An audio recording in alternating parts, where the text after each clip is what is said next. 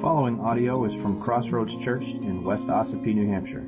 For more information about Crossroads Church, you can go to www.crossroadsossipee.com.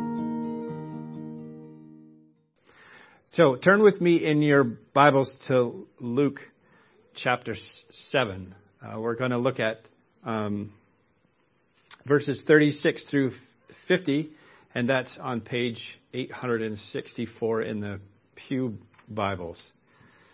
Um, I hope you all appreciated um, Lou Going's message last week. Uh, I know, I know that I, I did, um, and I, yeah, I, I had never even heard the expression um, justification by faith until I met Lou Going at Vic's.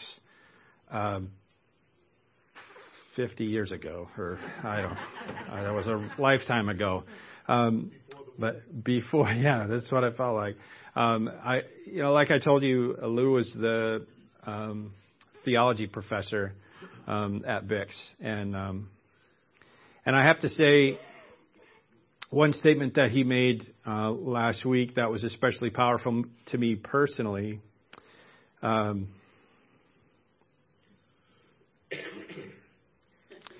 yeah, I'm really tired. It's that God loves you. He doesn't just put up with you. And that, I mean, there's a lot of layers to that onion for me personally, but that was just a very powerful thought. And I really appreciated that. Um, and that theme of justification by faith is certainly present in our text uh, for this morning as well uh, in Luke 7. So let's look at that together. Luke 7, beginning at verse 36. One of the Pharisees asked him, as Jesus, to eat with him. And he went into the Pharisee's house and reclined at table. And behold, a woman of the city, who was a sinner, when she learned that he was reclining at table in the Pharisee's house, brought an alabaster, alabaster flask of ointment. And standing behind him at his feet, weeping, she began to wet his feet with her tears and wiped them with the hair of her head and kissed his feet and anointed them with the ointment. Now, when the Pharisee who had invited him saw this, he said to himself, If this man were a prophet, he would have known who and what sort of woman this is and who is touching him, for she is a sinner. And Jesus answered him, answering, said to him, Simon, I have something to say to you. and he answered, Say it, teacher. A certain money lender had two debtors. One owed him 500 denarii and the other 50. When they could not pay, he canceled the debt of both. Now, which of them will love him more? Simon answered, The one, I suppose, for whom he canceled the larger debt. And he said to him, You have judged rightly. Then turning toward the woman, he said to Simon, Do you see this woman? I entered your house. You gave me no water for my feet, but she's wet my feet with her tears and wiped them with her hair. You gave me no kiss, but from the time I came in, she has not ceased to kiss my feet. You did not anoint my head with oil, but she has anointed my feet with ointment. Therefore I tell you, her sins, which are many, are forgiven, for she loved much. But he who is forgiven little loves little. And he said to her, Your sins are forgiven. then those then those who were at table with him began to say among themselves, Who is this who even forgives sins? And he said to the woman, Your faith has saved you. Go in peace. Let's pray. Father, it's clear I'm going to need your help to rightly divide your word this morning. We pray, Father, that your Spirit would speak. Speak to us, Lord. Soften our hearts to receive your message. Open our ears to hear it. Open our eyes to see your face. We love you. In Jesus' name, amen.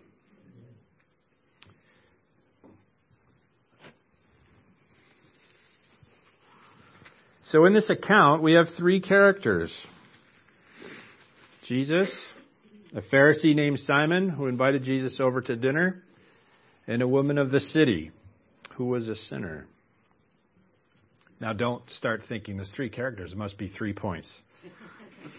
There isn't. We all know about Simon and, the and Simon the Pharisee and the sinful woman. All we know about them is right here in the text. They don't appear elsewhere in Scripture, uh, at least not by name. Uh, and to be clear, the woman here is not to be confused with Mary from Bethany, who is the sister of Martha and Lazarus, who, who also um, anointed Jesus with oil and wiped his feet with her hair. That account can be found in Matthew's gospel. This is not the same woman, not the same occurrence. There's also no evidence in Scripture that this woman is Mary Magdalene, uh, which is a popular but incorrect assumption. Um, all we know is that she was a woman from the city that Jesus was in, and we don't know what city it was because the Bible doesn't say. Um, what we do know about her is that she had a pretty bad and well earned reputation. She was a, a woman of ill repute. What exactly that means, we don't know, whether she was a prostitute or, or myriad other things that could give somebody a really terrible reputation in town. Um, maybe she was a Yankees fan, cheered for the Jets. I don't know. It could have been anything. Now, as often as as often happens in stories in the New Testament, these accounts, um, those that hear it have a tendency to identify with one or other of the characters, seeing themselves reflected in them. I think that's probably what's what's happening to me. Because um, I see myself all over this story in all of the bad ways, in all the worst ways. And I wonder as we look at the account, which one you I might identify with. Each of the three characters expresses an attitude that we can take a lesson from. But like I said, that doesn't make this a three point sermon. First, we're introduced to Simon, a Pharisee. Um, Simon expresses judgment, right? Not sound judgment, not good judgment.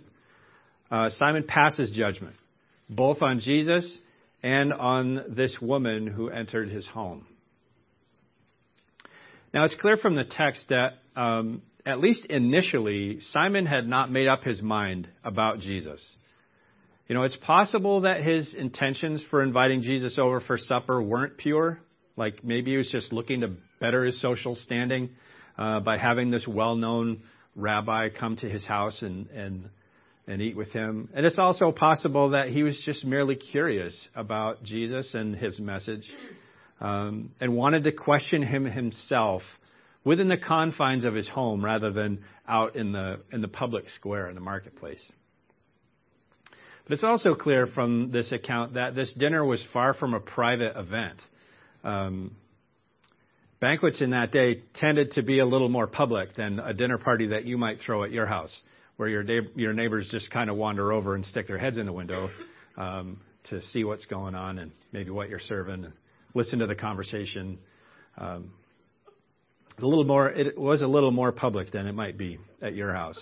There are other there, or maybe it's super public at your house. I don't know. Your neighbors are there all the time. Yeah, triple pane glass was not a thing in first century Palestine. Like, go away. Yeah.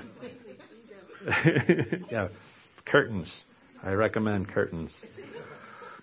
So there are other guests there at the table, um, as well as those around the city who are leaning in, you know, wanted to hear the conversation, wanted to catch a glimpse of Jesus, and that included this sinful woman. She was, she got in, whether she was invited or allowed or disallowed or just showed up. We don't know. Again, one of the Pharisees asked him to eat with him, and he went into the Pharisee's house and reclined at a table. Uh, this is just a, a thing I want to explain because the New Testament, especially the English Standard Version, uses this uh, expression reclined at table, which is lousy English. But um, they didn't sit in chairs. They, they didn't sit around the table like you're sitting in the pews. Um, it probably looked a little more like this. They're, I'm reclining at the table, right? There's no other way for Jesus' feet to get behind him unless he's like laying out on his belly. I don't. Then you don't need a table anymore, so it cuts down on your furniture budget. Budget, but I don't think that that's not what's going on, right? So, um, yeah, I'll entertain your friends with that idea. Um, Okay, so Jesus is reclining at table in the Pharisee's house, and the woman brought an alabaster alabaster flask of ointment, and standing behind him at his feet weeping, she began to wet his feet with her tears and wiped them with the hair of her head, and kissed his feet and anointed them with the ointment. Now, when the Pharisee who had invited him saw this, he said to himself, If this man were a prophet, he would have known who and what sort of woman this is and who is touching him, for she is a sinner. Yuck. So it appears that Simon's mind is made up after watching this display. Uh, and he made his judgment about Jesus, and he made his judgment about the woman. He decided that Jesus could not possibly be a prophet because he did not display the power nor the holiness expected of a prophet. Simon decided that since prophets know what is hidden and shudder at the contact, contact of the unholy, that Jesus was disqualified. He couldn't possibly be a prophet. A prophet would know this is a lady that you don't want to be around. Jesus either didn't know or didn't care what kind of woman it was that was touching him. So Simon clearly had already passed judgment on this woman before she even got there. He knew her. Everybody in town did. But now, because of that, he had passed judgment on Jesus. And I don't know about you, but it is the most wonderful and terrifying thing that Jesus knows the heart of a man. That includes women too. I, he knows the heart of a human. Okay? Jesus, knowing this man's heart and his thoughts, answered his judgment. Jesus answered, said to him, Simon, I have something to say to you.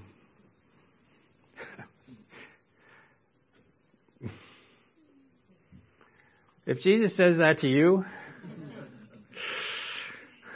like, can you just write it down?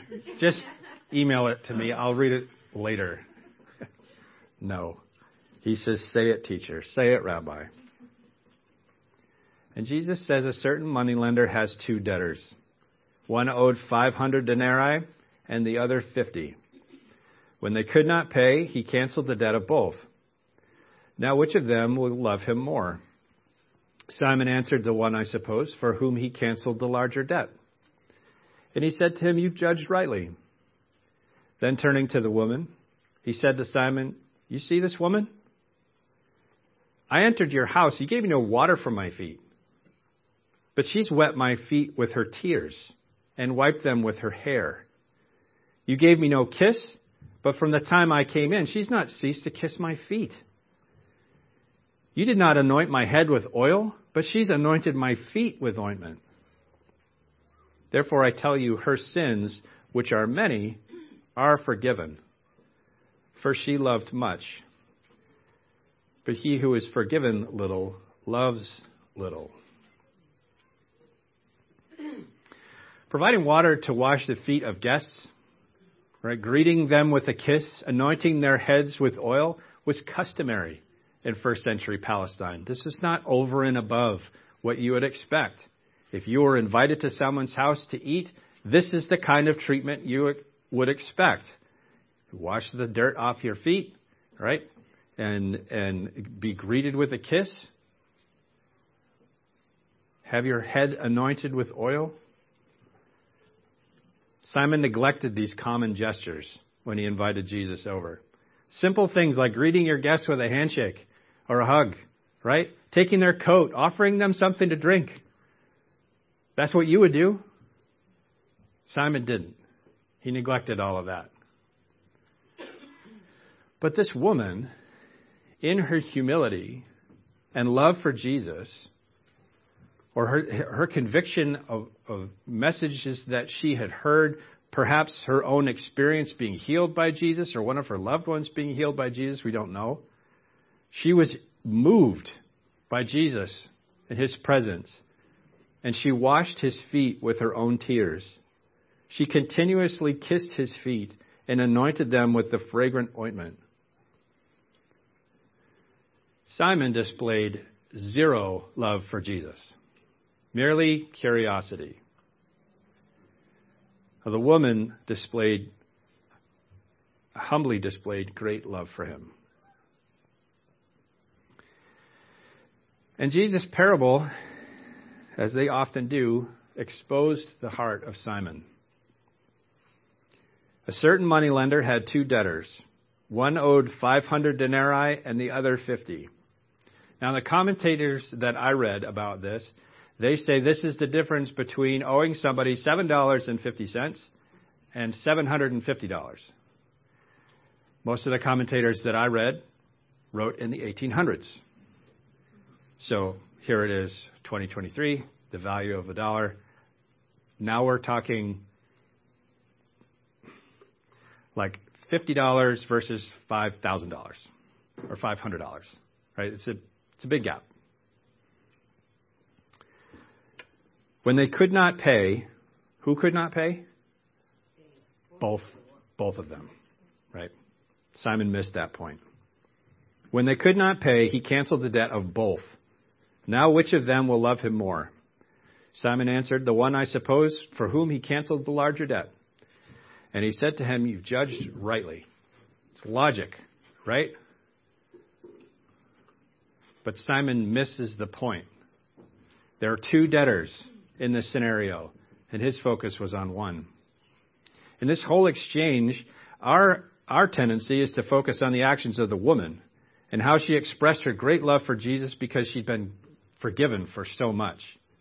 For she was the greater debtor in this story. And Jesus agreed with that. But Simon also missed the point that there are two debtors who couldn't pay. But the moneylender extended grace to both. And he canceled the debt of both. Simon was blind to his own sin. He passed judgment on everyone there except himself. It was evidenced by his expression of zero love for Jesus not even the customary welcome that any guest would expect. Why is that, do you suppose? Was he just a jerk? I mean, there are jerks here. And so he didn't express love because he didn't understand love. Our world wants to tell us that love has no boundaries, there are no rules, love is love, and it doesn't matter. The world doesn't understand what love actually is. The world uses the word love and means affection. It does not mean love. Because affection is how you feel, uh, it's, it's whatever is tugging at your heartstrings, whatever. That's not love. Love is deliberately putting the needs and the good of others before yourself. It is choosing to put another first. That's what love is. That's what the biblical definition of the word love is.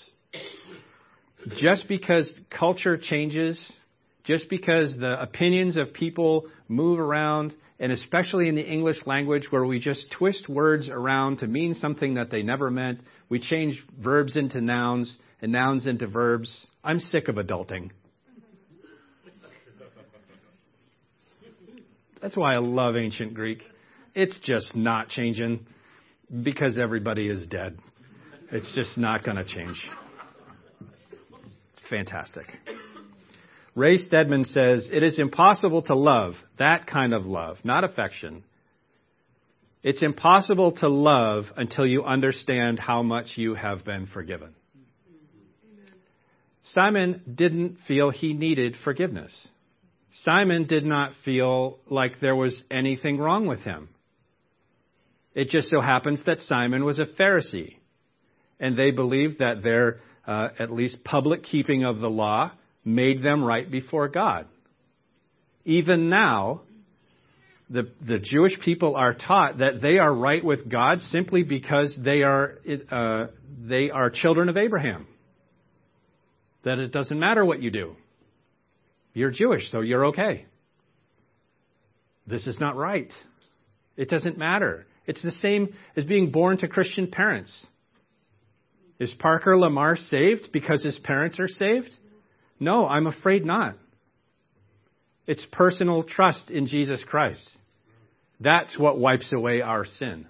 Not being born into a Christian family. It's like being born in a garage. Now you're a Pontiac? it's a good car. Though Simon answered Jesus correctly that the debtor with the greater debt, debt would love the moneylender more, he was wrong about everything else. He was wrong because he judged that Jesus was not a prophet, say nothing about being Messiah.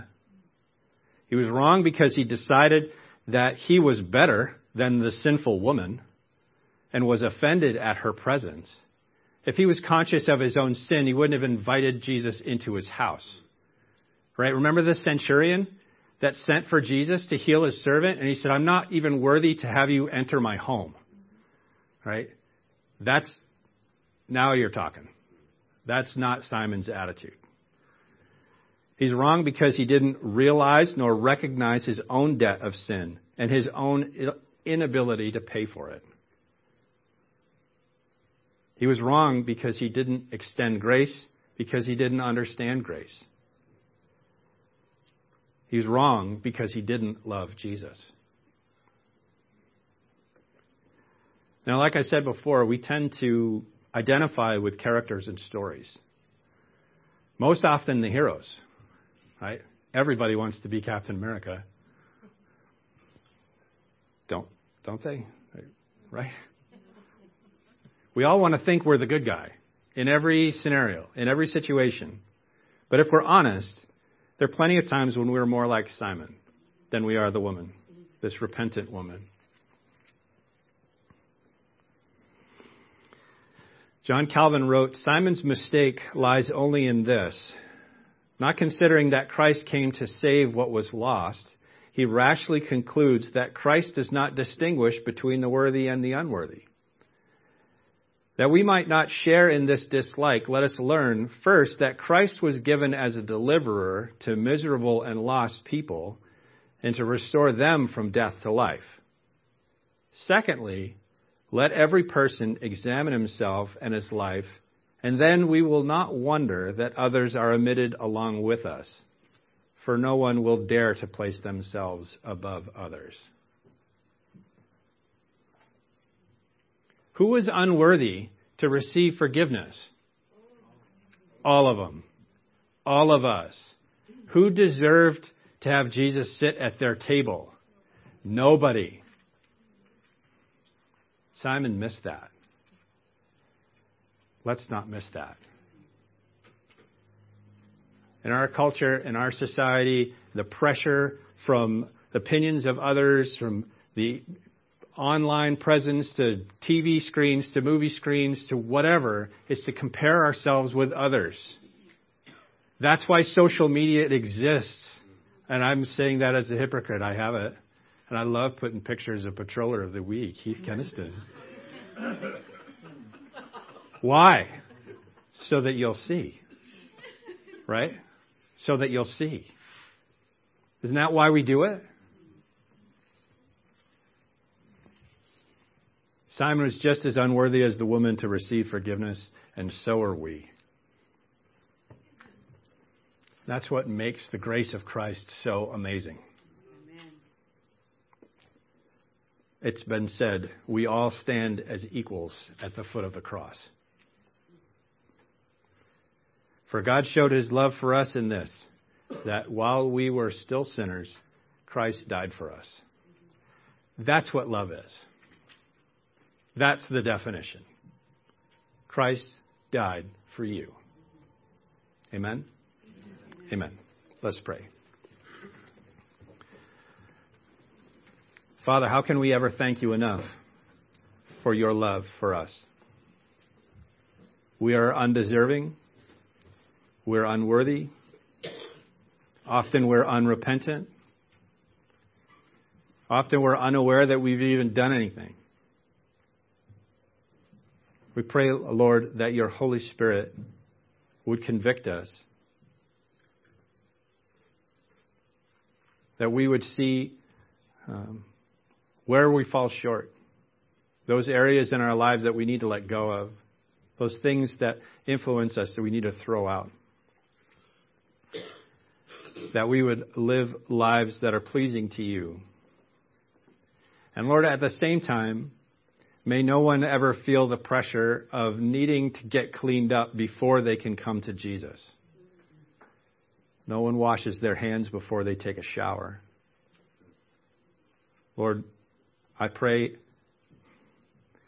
that the truth of your love would be greater than our feeling of guilt and needing to get cleaned up first. May those that don't know you simply turn to you in faith and worry about the details later. You're the one that does the cleaning. You're the one that moves things around in our lives, in our hearts. So we pray, Father, that you would rearrange the furniture of our lives, that we would keep first things first, to remain humble and grateful for your love for us.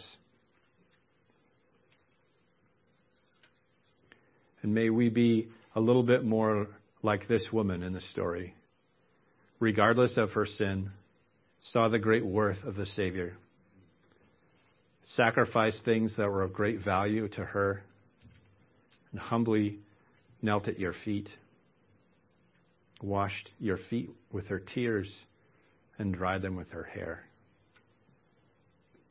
May we all live lives of such humility before our Savior. We love you. We thank you. We pray all this in Jesus' name. Amen. If you would like to participate in the mission of Crossroads Church through financial support, checks can be mailed to Crossroads Church, Post Office Box 576, West Ossipee, New Hampshire 03890.